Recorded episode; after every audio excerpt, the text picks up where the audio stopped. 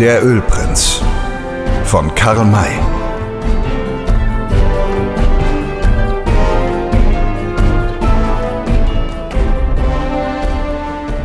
Es ging wieder dem Feuer entgegen. Dem Scout kehrte infolge der Schmerzen, die das Nachschleifen verursachte, die Besinnung zurück. Er begann zu wimmern, doch wurde nicht darauf geachtet, bis das Lager erreicht war. Dort raffte er sich langsam auf. Der Lasse war ihm um die Hände gebunden, unter den Armen hindurchgeschlungen und dann am Sattel befestigt worden. Es lässt sich leicht denken, wie er empfangen wurde. Er starrte finster vor sich hin und beantwortete kein an ihn gerichtetes Wort. Ebenso schweigsam verhielt sich Chisot zu dem Lob, das ihm von allen Seiten gebracht wurde. Er ging still davon, konnte es aber doch nicht verhindern, dass Frau Rosalie ihn beim Arm ergriff und fragte, Herr Chisot, haben Sie vielleicht einmal die Geschichte von der verzauberten Prinzessin gelesen? Welche? antwortete er. Es gibt so viele solcher Geschichten. Ich meine nämlich diejenige Prinzessin, die in den Kirchturm knapp hineingezaubert waren. Die kenne ich nicht. Der Kirchturm war 111 Ellen hoch, doch daran, da musste derjenige, der die Prinzessin erlesen wollte, 111 Heldtaten verrichten. Auf jede Elle eine.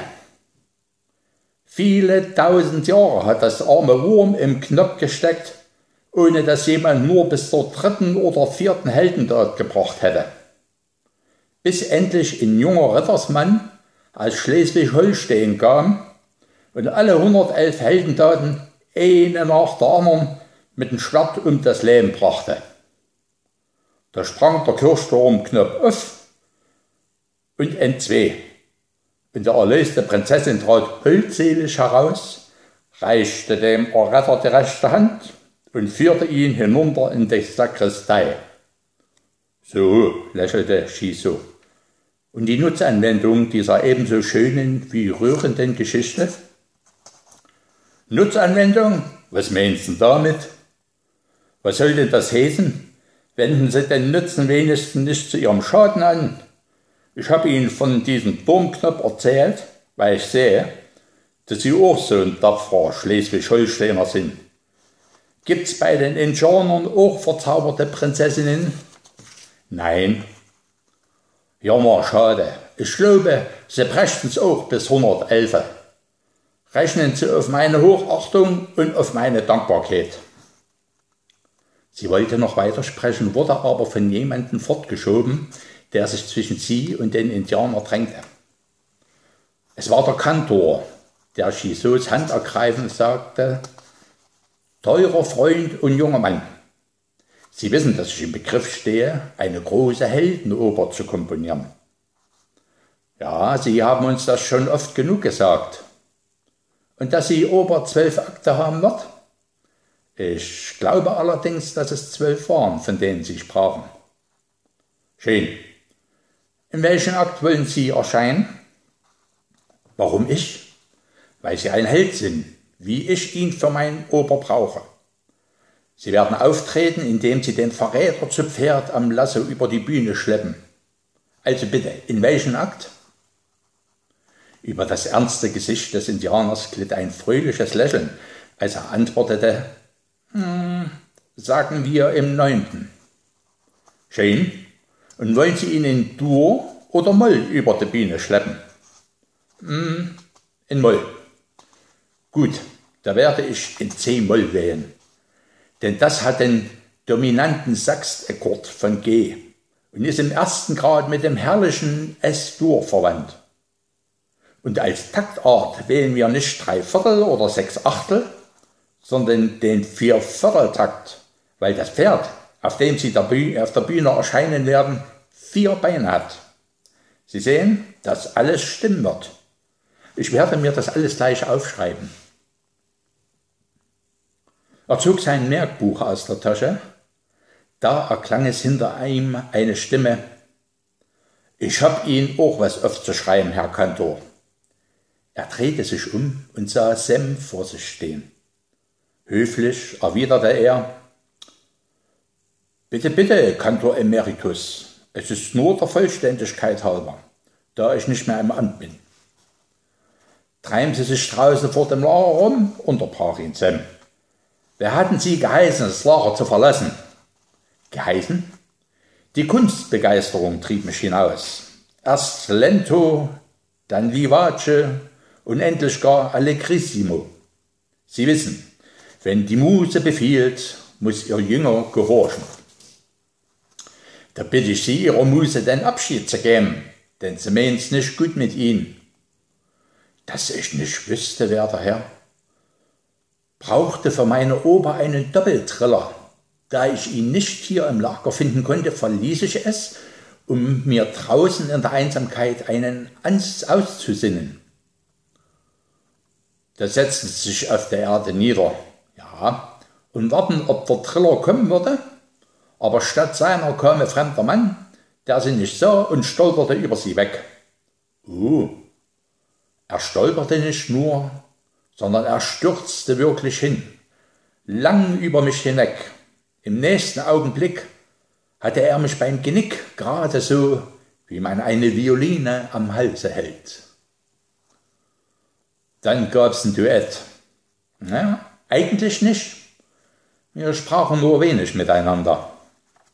Ja, sie Deutsch, er Englisch und keiner verstand den anderen. Das war kein Wunder. Wer mich verstehen will, darf mir doch nicht den Hals zusammenpressen. Das konnte er sich denken. Übrigens benutze ich die Gelegenheit, als er mich einmal locker ließ, ihn zu verlassen. Wohl auch Allegro oder äh, Allegrissimo. Ja, es war schon mehr äh, so Confretta, denn ich hatte ihn im Verdacht, mich abermals packen zu wollen. Das wollte der allerdings. Und noch viel mehr als das. Wissen Sie, wer er war? Nein, es gab im Lauf der kurzen Unterredung keine Gelegenheit, uns einander vorzustellen. Das glaub ich wohl. Es war überhaupt nicht so auf seine Höflichkeiten, sondern auf ihr Leben abgesehen. Der Mann, der über sie wegtrillerte, gehörte zu den Feinders, die uns überfallen und ermorden wollen. Sollte man das glauben? Sie werden sich irren. Ich hatte schon wiederholt das Vergnügen, Ihnen zu erklären, dass es für den Sohn der Musen keine Gefahr gibt, außer der, dass sein Werk nicht anerkannt werden. Also wenn eine Mutter geradezu über sie wegstolpert und sie bei der Gurgel fasst, um sie zu erdrosseln, so ist das keine Gefahr für Sie? Nein, Sie haben ja den Beweis, lieber Herr. Er hat mich gehen lassen und ist auch selbst gegangen. Über mir schwebt eben ein Genius, der über mich wacht und mich vor jedem Unglück bewahrt. Wenn dieser Glaube Sie glücklich macht, so mögen Sie ihn meinetwegen behalten, bis Sie einmal erschossen, erschlagen, erstochen oder skalpiert werden. Ihre sehnsüchtige Erwartung eines Thrillers hat aber auch uns in Gefahr gebracht. Wir werden in Zukunft nicht nur ihr Pferd entbinden, sondern auch sie selber. Ja, dagegen muss ich mich auflehnen. Das Genie kennt keine Bande. Und wenn man es dennoch schnürt, zerreißt es alle Fesseln. Wie wollen Sie die Töne einer Trompete unterdrücken, wenn sie einmal am Munde sitzt? Hä? Indem sie einfach vom Mund wegnehmen, wenn ich mich nicht irre. Für mich verlange ich, dass Sie sich unbedingt ruhig verhalten und da bleiben, wo ich Sie stelle. Es hängt unser aller Leben davon ab, dass niemand einen Fehler macht. Wenn dies der Fall ist, werde ich Ihren Anordnungen folgen. So können Sie sich darauf verlassen. Sollte es aber dennoch zum Kampf kommen und jemand dabei sterben, so bin ich gern erbötig, für ihn schnell eine Missa pro defunctis auf beliebigen Text zu komponieren. Ich werde augenblicklich über ein schönes und ergreifendes Thema dazu nachdenken. Das Feuer war bis jetzt noch immer hochgeschürt worden. Nun sollte das Lager verlassen werden. Sam bestimmte, dass nur er, Stone, Parker und die Soldaten sich bei der Überrumpelung der Feinders zu beteiligen hätten. Die anderen sollten der Gefahr nicht ausgesetzt werden. Schmidt, Strauch, Ebersbach und Uhlmann waren damit einverstanden. Frau Rosalie aber erklärte beherzt, was, ich soll die Hände in den Schoß legen, wenn andere für mich ihr Leben machen? Das kann ich nicht zugeben, ganz gewiss nicht. Wenn keine Flinte für mich übrig ist, dann nehme ich eine Hacke oder eine Schaufel und wehe dem Urjan, der mir zu nahe kommt. In dem Emeritus seiner Heldenoper müssen sie doch O Dame auftreten und ich will der Erste sein, die da erscheint. Also, sagt mir nur den Ort, wo ich mich hinzustellen habe. Ich werde meine Sache machen. Ausreisen du ich sicher nicht. Es kostete nicht wenig Mühe, ihr begreiflich zu machen, dass ihre Beteiligung schaden könne, und sie ergab sich nur ungern darein, dem Kampf fernzubleiben. Die vier deutschen Auswanderer zogen mit ihren Frauen, Kindern und Zugtieren nach der Stelle, wo die Soldaten warteten. Der Kantor war natürlich auch dabei und Sam schärfte ihnen ein, ja streng auf ihn acht zu geben, damit er nicht wieder auf die Trillersuche gehe. Die Pferde und der gefangene Scout wurden ebenfalls dorthin in Sicherheit gebracht. Eigentlich sollte auch Chisot und Adolf Wolf, da sie noch sehr jung waren, von der Beteiligung am Kampf ausgeschlossen werden.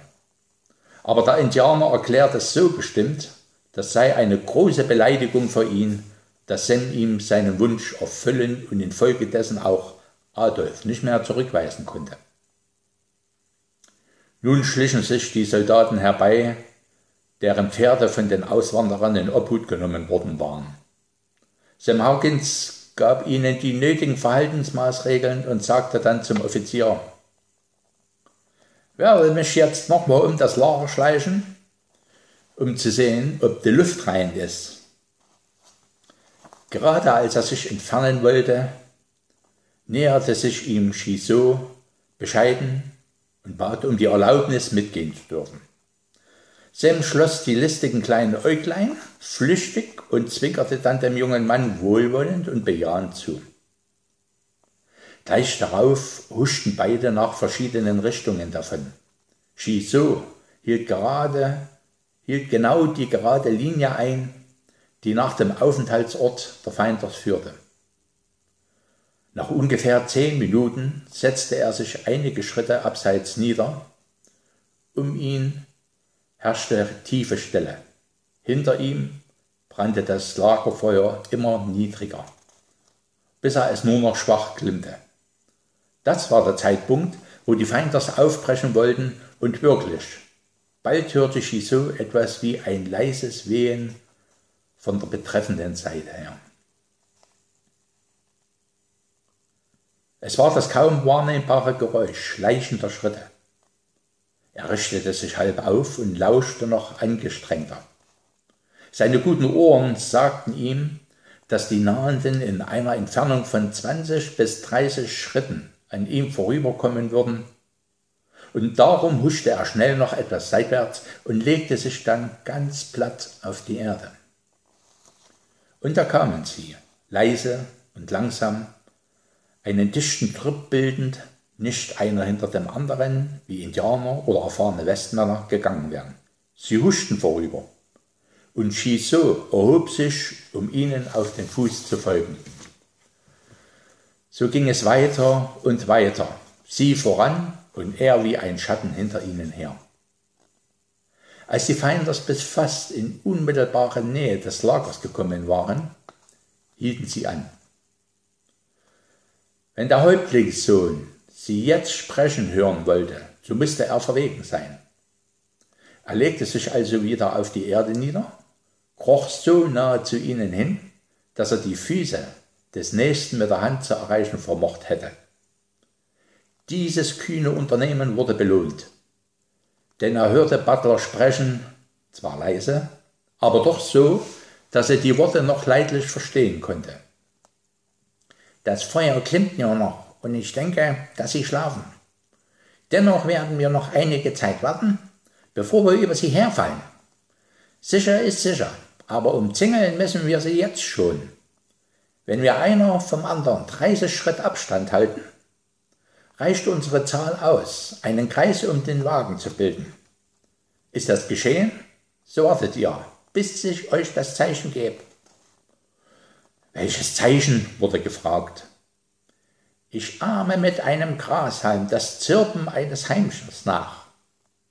Auf dieses Zeichen kriecht jeder von euch auf die Wagenburg zu. Sobald ich vor den Wagen angekommen bin, zirpe ich zum zweiten Mal und warte ein wenig, um euch Zeit zu lassen und auch dort anzulangen. Wenn ich dann zum dritten Mal zirpe, ist das für euch der Befehl, unter den Wagen und die Deichseln und zwischen den Rädern hindurch zu kriechen und den Kerlen euer Messer zu geben. Schüsse wollen wir möglichst vermeiden. Was geschieht mit den Weibern und Kindern?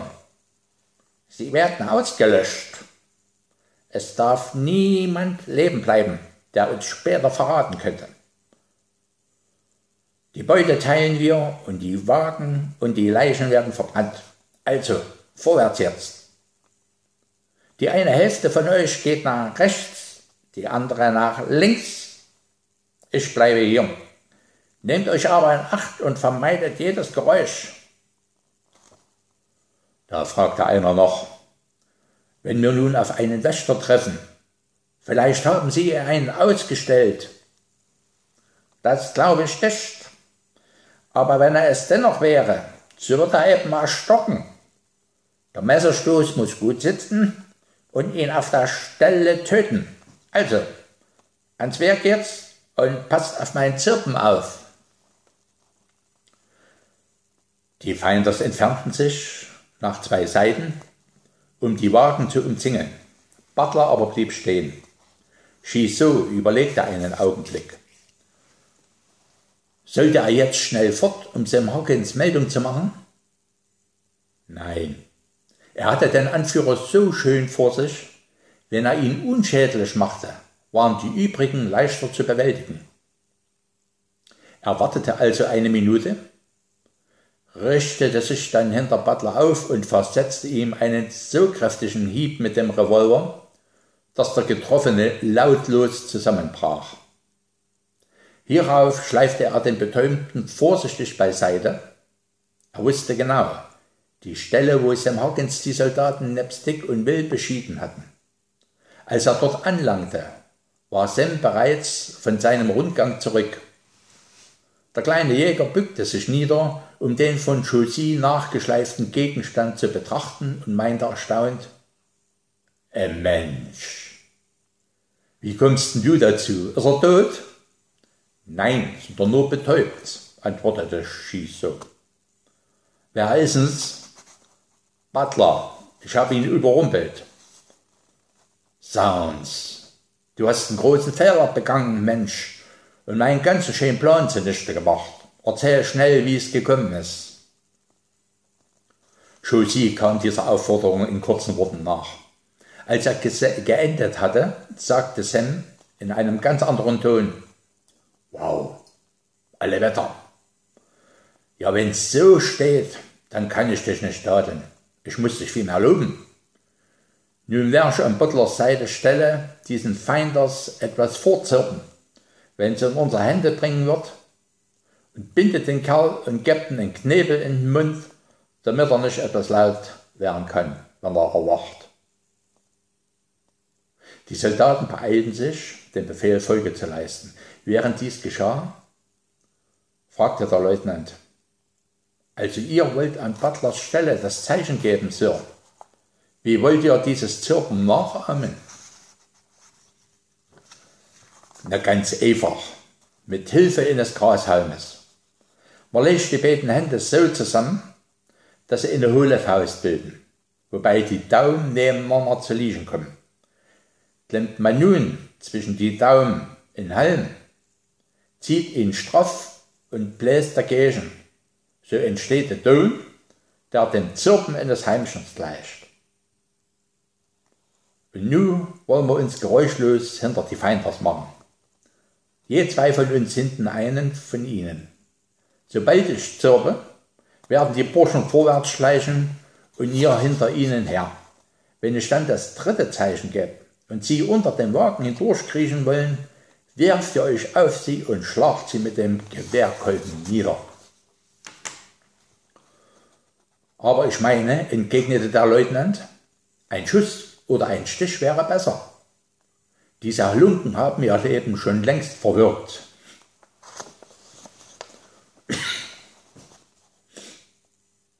gewiss, gewiss, da ich bin weder ihr Richter noch ihr Henker. Aber Sir, was meint ihr? Wird mit dem Burschen ihr Tasken in Tasken geschehen? Nun, man würde ihnen Stricke um die Hälse binden und sie daran in die Ehe ziehen. Das ist richtig, man wird sie hängen. Da ist es doch höchst gleichgültig, ob wir sie hier oder dort hinrichten. Ja, mag sein, aber ihr bedenkt nicht, dass dort das Gesetz waltet, während wir hier noch nicht verurteilt sind. Nee, nee, nee, wir fangen sie lebendig. Was dann in der Hauptstadt mit ihnen geschieht, das ist eure Sache. Hm, so will ich mich fügen, obwohl ich glaube, dass diese Schurken eine solche Rücksicht nicht verdient haben. So wurde dann zur Tat geschritten. Stone, Parker und der Leutnant übernahmen die Führung. Die Soldaten entfernten sich, um paarweise die Feinders einzuschließen. Adolf Wolf blieb bei Butler zurück, um ihn zu bewachen. Shizu musste Sam Hawkins nach der Stelle führen, wo er Butler überwältigt hatte. Diese beiden bildeten also ein Glied im Ring der Feinders, während die Soldaten um diesen Ring ihrerseits wieder einen Kreis geschlossen hatten. Als Sam sich sagte, dass diese Umschließung vollendet sei, klemmte er einen Grashalm zwischen die Daumen und ließ das verabredete Zirpen hören. Hierauf schlich er allen voran und gab nahe an den Wagen das zweite Zeichen, worauf er eine Weile wartete. Da kam es zu beiden Seiten leise herangekrochen. Lang ausgestreckt im Gras liegend sah Sem die Feinders wie Schlangen näher kriechen. Der Kreis hatte sich so verengt, dass man von einem Glied aus das andere erkennen konnte. Butler, ich bin da, flüsterte es von rechter Seite. Es geht alles gut, raunte der andere links. Verliere doch nicht die Zeit, gib das Zeichen. Sam schaute zurück, seine scharfen Augen sahen Dick Stone mit einem Soldaten hinter dem ersten Sprecher liegen. Hinter dem zweiten warteten auch bereits zwei Soldaten. Da zirpte es zum dritten Mal und warf sich dann links auf die Fälle auf die Feinders. Auch der Häuptlingssohn sprang vor, nach rechts hin, doch hatte Dick Stone den betreffenden Feinder schon fest beim Kragen. Man hörte Kolbenschläge und einige unterdrückte Schreie. Dann war es rundum still. Hallo? rief Sam mit lauter Stimme. Ist alles gut gegangen? Alles, antwortete Will Parker. Auf der anderen Seite wir haben sie. So bringt sie her und brennt das Feuer wieder an, damit wir, wie es sich die Höflichkeit erfordert, ihnen unsere Gesichter zeigen können. Einige Minuten länger, einige Minuten später lagen die Gefangenen und gefesselten Feinders innerhalb der Wagenburg. Um sie herum saßen Sam, Dick, Will, der Leutnant und Adolf Wolf, während die Soldaten fortgegangen waren um die Auswanderer und die Pferde zu holen. Einige davon waren unter Chisos Führung nach dem Lager der Feinders aufgebrochen, um auch deren Pferde herbeizuschaffen. Das Feuer loderte hell und hoch, so dass das ganze Lager erleuchtet war.